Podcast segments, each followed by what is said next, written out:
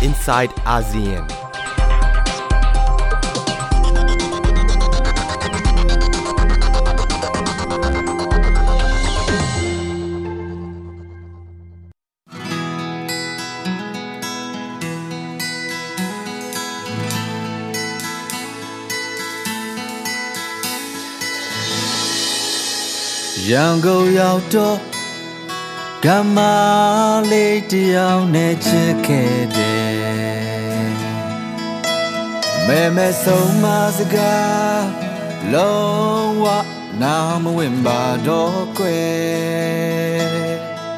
ကျွန်တော်ဟာဘိတ်သားစကားဝဲပြီးတော့သဘောကောင်းသူနော်ရန်ကုန်မြို့ကအချောလာလေးတွေကျွေပါရောခွဲ สวัสดีค่ะ ยินดีต้อนรับคุณผู้ฟังเข้าสู่รายการ i n s i ซต์อาเซียน ดิฉันชลันทรโยธาสมุทรทำหน้าที่ดำเนินรายการ ขณะนี้ก็เป็นเวลาร่วม 10 เดือนแล้วนะคะ ที่กองทัพเมียนมายึดอำนาจ สถานการณ์ในประเทศก็ยังคงน่าเป็นห่วง ล่าสุด Human Rights Watch หน่วยงาน ระหว่างประเทศก็ออกมาเปิดเผยรายงานว่ากองกำลังความมั่นคงของเมียนมาเนี่ย มีการสืบค้นว่าอาจจะจงใจแล้วก็มีการวางแผนล่วงหน้าเพื่อสังหารผู้ประท้วงที่ออกมาต่อต้าน การยึดอำนาจในเมียนมาอย่างน้อย 65 คน ที่นครย่างกุ้งเมื่อ 14 มีนาคมเมื่อต้นปีนี้นะคะ ออกมาเรียกร้องให้มีการนำตัวผู้รับผิดชอบคือผู้บัญชาการตำรวจในเมืองย่างกุ้ง แล้วก็ผู้บัญชาการกองทัพภาคของเมียนมามาลงโทษ เนื้อหาในรายงานฉบับดังกล่าวอาศัยข้อมูลจากการสัมภาษณ์ผู้เห็นเหตุการณ์ 6 คน แล้วก็ภาพจากวิดีโอ 13 ชิ้น รวมถึงภาพถ่าย 31 ภาพ ที่แสดงให้เห็นว่ากองกำลังความมั่นคง ที่ขณะนั้นเนี่ยกำลังปฏิบัติงานอยู่ในย่างกุ้งในวันดังกล่าว จงใจที่จะใช้วิธีโอบล้อม แล้วก็ใช้อาวุธกระสุนจริง เพื่อยิงปราบปรามแล้วก็สังหารผู้ประท้วงที่ออกมาเรียกร้อง ประชาธิปไตยโดยไม่มีทางหนี รวมทั้งผู้ที่พยายามช่วยเหลือ ก็ได้รับบาดเจ็บด้วยนะคะ เหตุกรณีนี้ทำให้มีผู้เสียชีวิตในเหตุการณ์ ดังกล่าวรวม 65 คน อย่างไรก็ดีรัฐบาล เมียนมาซึ่งประกาศใช้กฎอายการศึกในพื้นที่ก็ได้ออกมาบอกว่า กลุ่มผู้ประท้วงเหล่านี้เป็นผู้ก่อเหตุจราจนที่พยายามเผาโรงงาน ผลิตเครื่องนุ่งห่ม แล้วก็พยายามขัดขวางการทำงานของเจ้าหน้าที่ดับเพลิง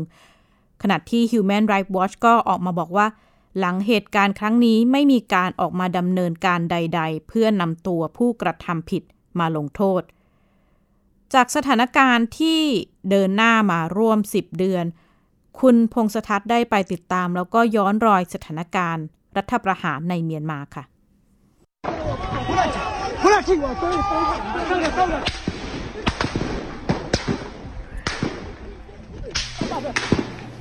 เสียงปืนที่ดังขึ้นเป็นระยะระยะ จากการที่ทหารเปิดฉากยิงผู้ประท้วงต่อต้านรัฐบาลทหาร ในช่วงกลางดึกของวันที่ 14 มีนาคมที่ผ่านมา ในย่านไลตายาของนครย่างกุ้งทำให้มีผู้เสียชีวิตอย่างน้อย 65 คน รายงานของ Human Rights Watch ระบุว่าการปราบปรามของเจ้าหน้าที่ เป็นการกระทำโดยไตรตรองไว้ก่อน ไม่ใช่การควบคุมสถานการณ์จลาจลตามข้ออ้างของกองทัพ เนื่องจากผู้ประท้วงถูกต้อนให้จนมุมและสังหารอย่างโหดเหี้ยม การวิเคราะห์คำบอกเล่าของผู้เห็นเหตุการณ์และภาพถ่ายในคืนวันเกิดเหตุ พบว่ามีทหารเข้าร่วมปฏิบัติการประมาณ 200 นาย และได้เปิดฉากยิงผู้ประท้วงโดยไม่ส่งสัญญาณเตือนล่วงหน้า รวมทั้งยิงผู้ที่กำลังเข้าไปช่วยเหลือผู้ได้รับบาดเจ็บด้วยเหตุนองเลือดเมื่อวันที่ 14 มีนาคม กลายเป็นวันที่มีผู้เสียชีวิตจากการปราบปรามของเจ้าหน้าที่มากที่สุด We really need to be making sure that these people making those orders are sanctioned and that they are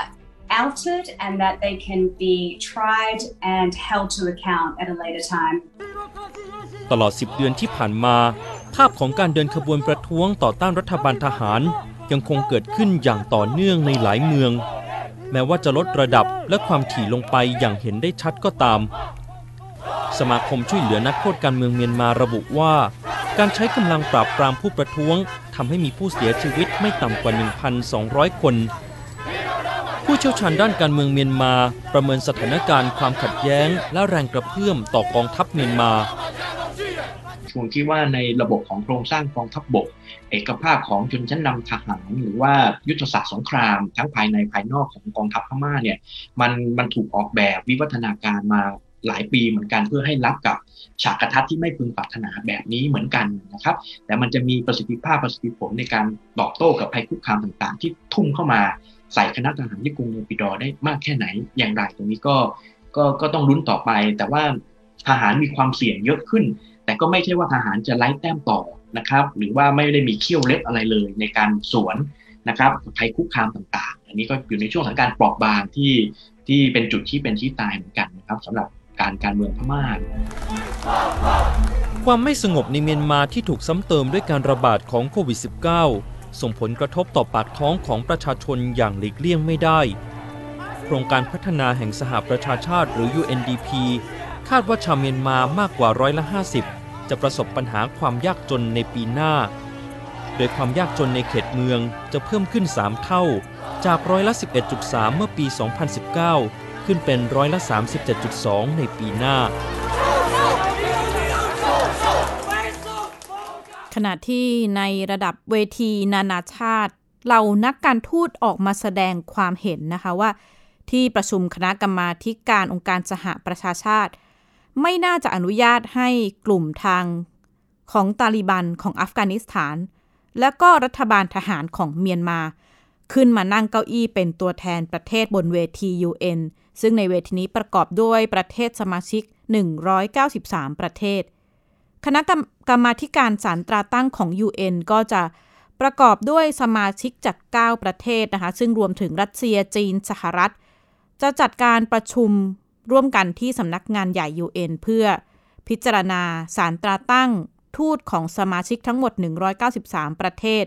สำหรับการประชุมสมัยปัจจุบันที่กำลังจะเกิดขึ้น ด้านนายอันโตนิโอ กูเตเรสเลขาธิการ UN ก็ออกมาระบุว่า ความปรารถนาที่จะเป็นที่ยอมรับในระดับสากลของกลุ่มตอริบัน เป็นเครื่องมือต่อรองเพียงชิ้นเดียวกับประเทศอื่นๆ สามารถใช้เรียกร้องให้มีการตั้งรัฐบาลที่มีธรรมาภิบาล แล้วก็เคารพสิทธิมนุษยชน โดยเฉพาะในเรื่องของสิทธิสตรีในอัฟกานิสถาน ขณะที่รัฐบาลทหารเมียนมา ซึ่งก่อการรัฐประหารไปเมื่อหนึ่งกุมภาพันธ์ปีนี้นะคะ ก็ออกมาผลักดันให้นายอองตูเรนอดีตนายทหารเมียนมา ขึ้นมานั่งเก้าอี้ เอกอัครราชทูตเมียนมาประจำยูเอ็นแทนโจมอตุน เอกอัครราชทูตเมียนมาประจำยูเอ็นคนปัจจุบันที่ออกมาแสดงความไม่เห็นด้วยต่อต้านกับรัฐรัฐบาลทหารเมียนมาอย่างชัดเจน ก่อนหน้านี้ก็ออกมา ชู 3 นิ้วแล้วก็กล่าวถแถลงการต่อต้านรัฐบาลทหารเมียนมาพร้อมกับสนับสนุน รัฐบาลเอกภาพแห่งชาติหรือว่า NUG รัฐบาลเงาของเมียนมาในขณะนี้นะคะไทย PBS ได้พูดคุยกับคุณกันตทีสุภาพมงคล อดีตรัฐมนตรีว่าการกระทรวงการต่างประเทศของไทย มองถึงสถานะแล้วก็ความเป็นไปได้บทบาทของการเข้าไปนั่งในเก้าอี้ที่ UN ของเมียนมาแล้วก็อัฟกานิสถานค่ะหลักการหลักๆที่หยิบมาใช้กันนะครับแล้วแต่ว่าไม่ใช้กันในทุกกรณีนะครับการสำคัญมากๆหลักการหนึ่งก็คือความสามารถของรัฐบาลนั้นเนี่ยนะครับในการครอบครองแล้วก็มีอำนาจในการบริหารประเทศทั้งประเทศ มีบูรณภาพแห่งดินแดน รัฐบาลที่จะได้รับความชอบธรรมเนี่ยก็จะต้องปกป้องสิทธิมนุษยชนนะครับต้องดูแลประชาชนของตัวเอง แล้วก็มีหลายกรณีเหมือนกันนะครับที่รัฐบาลถูกกล่าวหาว่าละเมิดสิทธิมนุษยชน แล้ว Credentials Committee ก็ไม่ยอมรับคณะผู้แทนของรัฐบาลนั้นเช่นแอฟริกาใต้ก็เคยมีปัญหามานะครับ อันนั้นก็เป็นประเด็นที่หยิบยก มาใช้กันได้นะครับถึงแม้ว่าอย่างที่ผมได้กล่าวข้างต้นคือมันมันเป็นการเลือกกัน แต่ไม่มีความชัดเจนว่านี่คือกฎระเบียบจริง ๆ คงต้องติดตามกันต่อไปนะคะว่าสถานการณ์ในเมียนมาจะเป็นอย่างไรต่อไป เพราะว่าปฏิเสธไม่ได้ว่า ไม่ว่าจะเกิดอะไรขึ้นที่เมียนมา ประเทศที่เป็นเพื่อนบ้านอย่างไทยก็คงจะได้รับผลกระทบอย่างมาก ขณะที่ช่วงสัปดาห์ที่ผ่านมา สถานการณ์ในกัมพูชาก็เกิดเหตุขึ้นหลายอย่างนะคะ ตั้งแต่ช่วงอาทิตย์ที่แล้วมีการออกมาประกาศโดยรัฐมนตรีว่าการกระทรวงสารสนเทศของกัมพูชา รายงานข่าวการสิ้นพระชนของสมเด็จกรมพระนรดมรณริศที่สิ้นพระชนที่ฝรั่งเศส ในรายละเอียดแถลงข่าวไม่ได้มีการถแถลงว่าสาเหตุอาการของการเสียชีวิตเป็นเพราะอะไรนะคะ แต่ว่าระบุเพียงว่า ทรงประชวรต่อเนื่องตั้งแต่เกิดอุบัติเหตุทางรถยนต์ในกัมพูชาเมื่อ 3 ปีก่อนหน้านี้ ขณะที่บทบาทของสมเด็จกรมพระนารดมรณริศก็มีบทบาทสำคัญอย่างมากนะคะ ในการเมืองกัมพูชาติดตามจากรายงานค่ะ นี่เป็นความสูญเสียของราชวงศ์ที่รักชาติ ศาสนาและพระมหากษัตริย์ ที่มีพระปรีชาสามารถพระองค์หนึ่ง คือถ้อยถแถลงของนายกรัฐมนตรีฮุนเซนของกัมพูชา ต่อการสิ้นพระชนของสมเด็จกรมพระนโรดมรณริศด้วยพระชนมายุ 77 พรรษา กระทรวงข้อมูลข่าวสารของกัมพูชา ไม่ได้ถแถลงถึงสาเหตุการเสียชีวิต มีข้อมูลเพียงว่า 3 ปีหลังอุบัติเหตุทางรถยนต์ ที่ทำให้หม่อมอุกพันลา พระชายาองค์ที่สองเสียชีวิต พระองค์เองประชวรอย่างต่อเนื่อง ชีวิตของสมเด็จกรมพระนโรดมรณริศ ถูกเปรียบว่าเหมือนละคร ทรงเป็นโอรสองค์ที่สองในพระบาทสมเด็จพระนโรดมศรีหนุ อดีตกษัตริย์แห่งกัมพูชา และเป็นพระเชษฐาต่างมารดา ของพระบาทสมเด็จพระบรมนาถนโรดมศรีหมุนี กษัตริย์องค์ปัจจุบัน ชื่อรณริศถูกตั้งตามคำทำนายของโหนหลวง ว่าจะเติบโตเป็นนายทหาร แต่พระองค์เรียนจบปริญญาเอกด้านกฎหมายจากฝรั่งเศส ทรงเริ่มเข้าสู่วงการการเมืองกัมพูชาเมื่อ 38 ปีที่แล้ว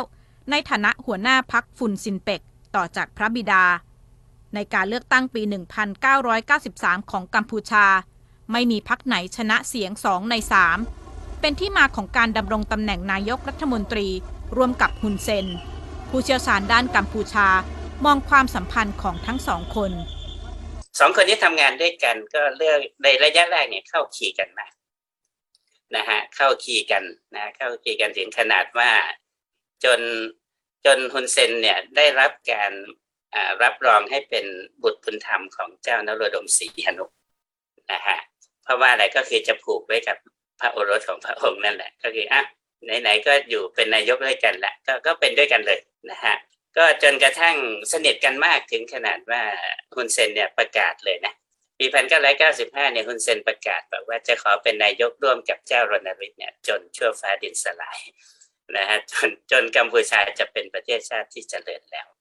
ก็ก็ถึงขนาดนั้น การดำรงตำแหน่งนายกรัฐมนตรีร่วมดำเนินมาด้วยดี จนกระทั่งฮุนเซนเกิดความขัดแย้งกับสมรังสี รองหัวหน้าพักฟุนซินเปกและรัฐมนตรีกระทรวงการคลังณเวลานั้นนำไปสู่การเล่นเกมทางการเมือง เจรจาหลังม่าน ปลดสมรังสีจากตำแหน่งรัฐมนตรี และรองหัวหน้าพักฟุนซินเปก ความตึงเครียดและการชิงอำนาจระหว่างพักร่วมรัฐบาลฟุนซินเปก และพักประชาชนกัมพูชาของฮุนเซนนำไปสู่การประทะระหว่างทหารของทั้งสองฝ่าย กลางกรุงพนมเปญฮุนเซนยึดอำนาจได้ สมเด็จกรมพระนโรดมรณริศลี้ภัยไปฝรั่งเศส ถ้าเราจะมองแค่วิถีชีวิตของเจ้ารันดาริศเนี่ยก็คือว่า พระองค์ ตามไม่ทันเล่เหลี่ยมของฮุนเซนอ่านี่คือจุดแรกนะฮะจุดที่สองเนี่ย มีใครยกยอปอปั้นขึ้นมาหน่อยหนึ่งนะฮะพระองค์ก็จะมองว่าตัวเองเนี่ยคือศูนย์รวมของทุกอย่าง แล้วก็ไม่ทันเกม พอไม่ทันเกมนั่นแหละฮะก็กัมพูชาเนี่ยจะเลือกตั้งทุกๆห้าปี ก่อนเลือกตั้งปีพันเก้าร้อยเก้าสิบแปดปีพันเก้าร้อยเก้าสิบเจ็ดนะฮะก็คือ พอทำงานกันแค่จริงๆ ก็คือว่าถ้าจะมองแล้วเนี่ยก็คือว่าฮุนเซนมีความสำเร็จแล้วในระดับหนึ่ง ก็คือบ่อนทำลายฟุนซินเปกทำให้ฟุนซินเปกนี้แยกแตกกันออก จากตำแหน่งสูงสุดในฐานะผู้นำประเทศ สู่ผู้ลี้ภัยต่างแดน ชีวิตของสมเด็จกรมพระนโรดมรณริศถูกเปรียบว่าเหมือนรถไฟตีลังกา ในการเลือกตั้งปี 1998พรรคประชาชนกัมพูชาของฮุนเซนได้ชัยชนะ สมเด็จกรมพระนโรดมรณริศ กลับมาดำรงตำแหน่งประธานรัฐสภา ขณะที่ฮุนเซนดำรงตำแหน่งนายกรัฐมนตรี ทรงเผชิญมรสุมชีวิตอีกครั้ง เมื่อชีวิตส่วนตัวการพบรักครั้งใหม่นำไปสู่การขายที่ดินพัก ถูกดำเนินคดียักยอกเงินและลี้ภัยไปปารีสอีกครั้ง ท้ายที่สุด พระบาทสมเด็จพระบรมนาถนโรดม ศรีหามุนี กษัตริย์องค์ปัจจุบันทรงอภัยโทษ สมเด็จกรมพระนโรดมรณริศ กลับมาเล่นการเมืองอีกครั้ง ในนามพักนโรดมรณริศแต่ไม่ประสบความสำเร็จมากนัก ชาวกัมพูชาจำนวนมาก รู้สึกเสียใจต่อการสิ้นพระชนของสมเด็จกรมพระนโรดมรณริศพักฟุนซินเปกแถลงว่าจะมีการนำพระศพของสมเด็จกรมพระนโรดมรณริศกลับกัมพูชาในเร็วๆนี้ ชลันทรโยธาสมุทรไทย PBS รายงาน ขณะที่เมื่อวันที่2ธันวาคมที่ผ่านมาสมเด็จเตโชฮุนเซน นายกรัฐมนตรีกัมพูชา ก็ออกมาประกาศชัดนะคะว่าเตรียมส่งไม้ต่อตำแหน่งทางการเมืองให้ลูกชายคนโตฮุนมาเน็ตขึ้นมาบริหารประเทศ แต่ก็ระบุว่ายังไงก็ต้องผ่านการเลือกตั้ง แต่นักวิจารณ์หลายคนก็บอกว่า ไม่ว่าจะยังไงมีการเลือกตั้งหรือไม่มี อำนาจก็ยังคงน่าจะอยู่ในมือของตระกูลหุนนะคะฮุนเซนถือเป็นผู้นำที่อยู่เป็นเป็นหนึ่งในผู้นำโลกที่อยู่ในตำแหน่งยาวนานที่สุด จนณถึงขนาดนี้เขาอยู่ในตำแหน่งนายกรัฐมนตรีมาแล้ว 36 ปีนะคะ แล้วก็ในช่วงไม่กี่ปีมานี้ถ้าหลาย ๆ คนได้ติดตามสถานการณ์การเมืองกัมพูชา ก็คงได้ยินข่าวที่ฮุนเซนออกมาคล้าย ๆ กับจะโยนหินถามทาง เรื่องการดำรงตำแหน่งต่อ แล้วก็จะสืบทอดให้ใคร ย้อนไปในปี 2013 ซึ่งเป็นช่วงเวลาที่กัมพูชามีการเลือกตั้งทั่วไปฮุนเซนก็ออกมาประกาศนะคะว่า ผมจะอยู่ในตำแหน่งต่อไปจนถึงอายุ 74 ปี จากนั้นเข้าไปสู่การเลือกตั้งในปี 2018 ขณะนั้นฮุนเซนอายุ 66 นะคะ ก็ออกมาประกาศอีกครั้งว่า จะอยู่ในตำแหน่งต่อไปอีก 10 ปี จนกระทั่งมิถุนายนปีที่แล้ว ระหว่างการเยือนที่ทำการของพรรคประชาชนกัมพูชา ก็ออกมาท้าว่าพรรคฝ่ายค้านเนี่ยคงจะต้องรอต่อไปถึงชาติหน้า เพราะว่าพรรครัฐบาลจะอยู่ไปอีกร้อยปี แล้วก็มีการปรับเปลี่ยนการพูดไปเรื่อยๆนะคะไปจนถึงประกาศว่าเขาจะไม่ออกมาจำกัดเวลาการอยู่ในตำแหน่งของเขาละ แล้วก็จะทำต่อไปเท่าที่อยากทำแต่ว่าล่าสุด ก็ค่อนข้างชัดเจนนะคะ ออกมาประกาศ เตรียมส่งไม้ต่อ ให้ลูกชายนั่งเก้าอี้ผู้นำประเทศ แล้วก็ย้ำว่านี้ไม่ใช่การสร้าง ขุมกำลังตระกูลทางการเมืองหรือว่าการสืบทอดอำนาจ ท่าทีนี้ก็เป็นท่าทีที่ผู้เชี่ยวชาญทางการเมืองกัมพูชา ย้ำมาตลอดว่ายังไงยังไง